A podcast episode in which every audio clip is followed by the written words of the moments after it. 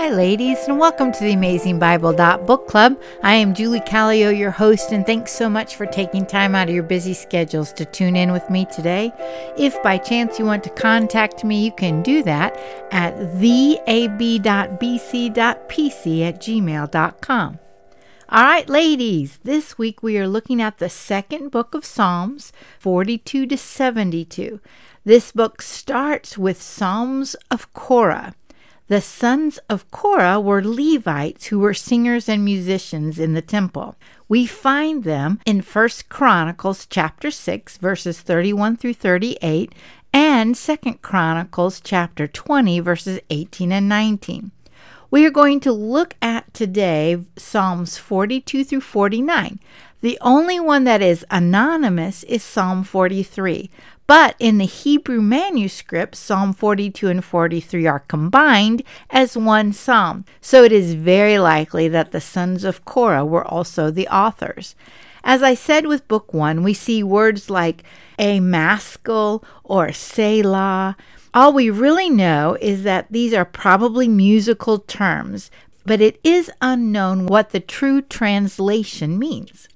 One other thing that I did not clarify last week was that most people and theologians do not talk of the books as having a theme, but it is W. Robert Godfrey's book, Learning to Love the Psalms, where he classifies the 5 books and gives each book a theme. But the Bible itself does not say that.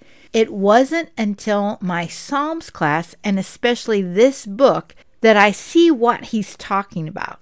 Book 1 was the king's confidence in God's care.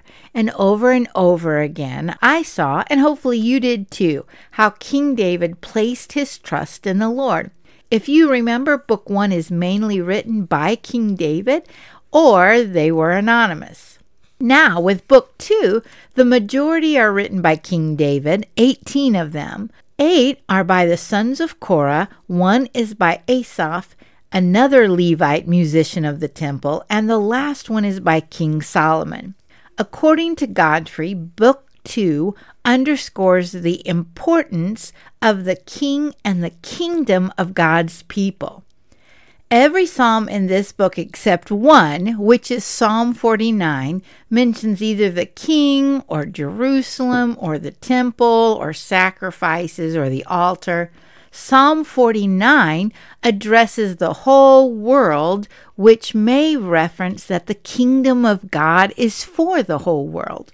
One thing I mentioned as we started our study of the Psalms, each book starts with an individual psalm and then a corporate psalm. Also with Book 2, there seems to be more corporate songs or songs for the congregation than there are individual songs.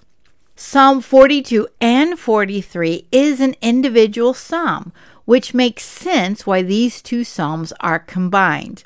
Plus, if you note verse 5 of each psalm, they are very similar. Why are you in despair, O my soul? And why have you become disturbed within me? Hope in God, for I shall again praise him for the help of his presence. In Psalm 42, we see the house of God mentioned, and then in Psalm 43, we see the holy hill and the altar of God. These two hymns could either be categorized as either celebration or praise. Also, with the phrase, hope in God, it seems to carry or connect with the theme of Book 1 in that our confidence rests in God. In these first two Psalms of Book 2, we see trials and despair, but also a yearning for God. As a deer pants for water brooks, so my soul longs for you.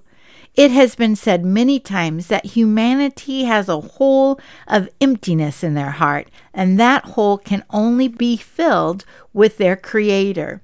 We try to fill it with many other things, but only a relationship with God can truly fill it. Psalm 44 is a corporate psalm. It starts, O God, we have heard with our ears. Our fathers have told us the work that you did in their days, in the days of old.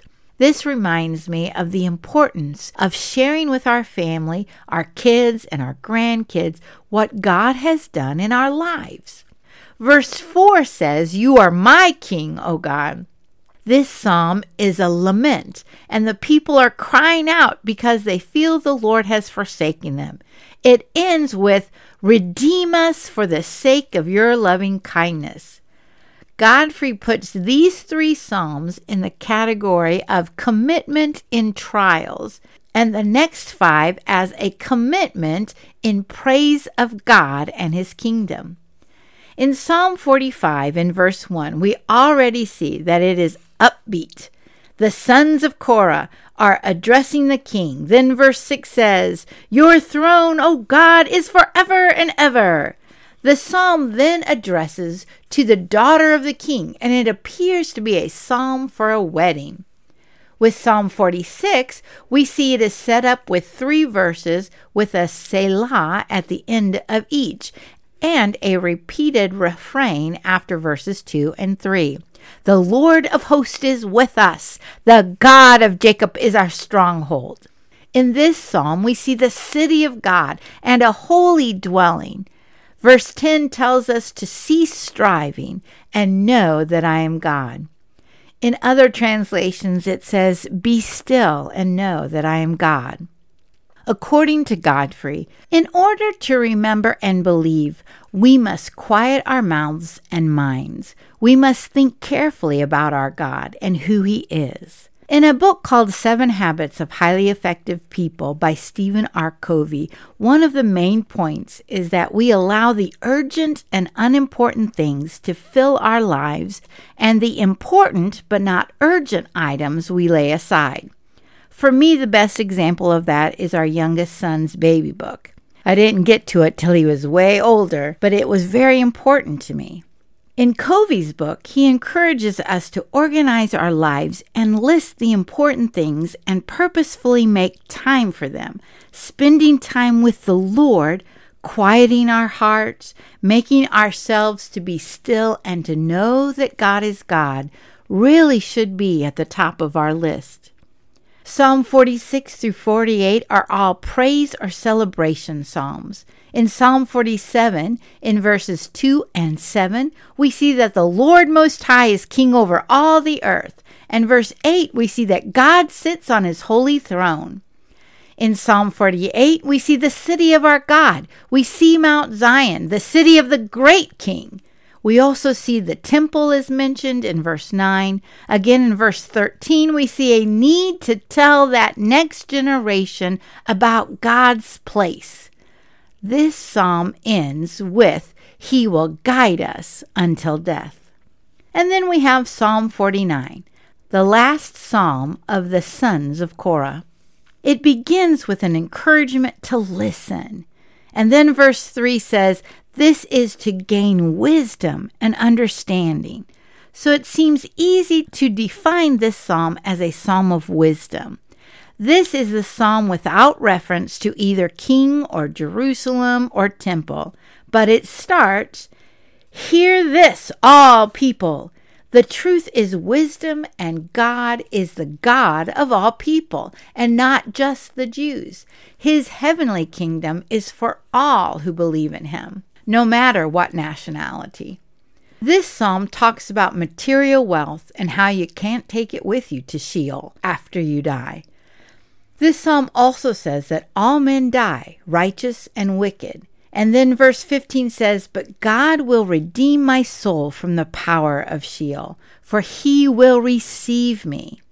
As the Apostle Paul wrote to his younger son in the faith, Timothy, in 2 Timothy chapter 4, verses 6 through 8, "For I am already being poured out as a drink offering, and the time of my departure has come.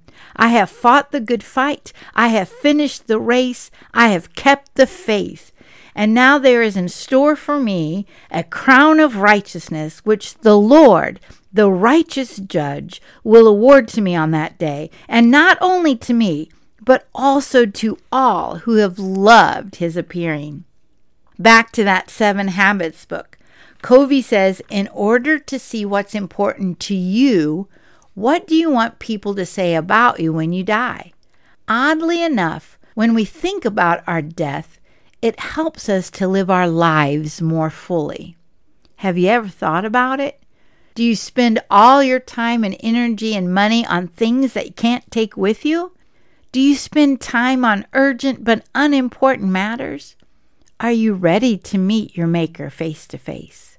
Those who are in Christ, who have confessed their sins and have asked Jesus to come into their lives and to forgive them of their sins, those people don't have to be afraid, for we hope in God. So ladies, if you hear his voice today, don't harden your hearts. Instead, let's be women who pray and obey. Until next time, and thanks so much for listening.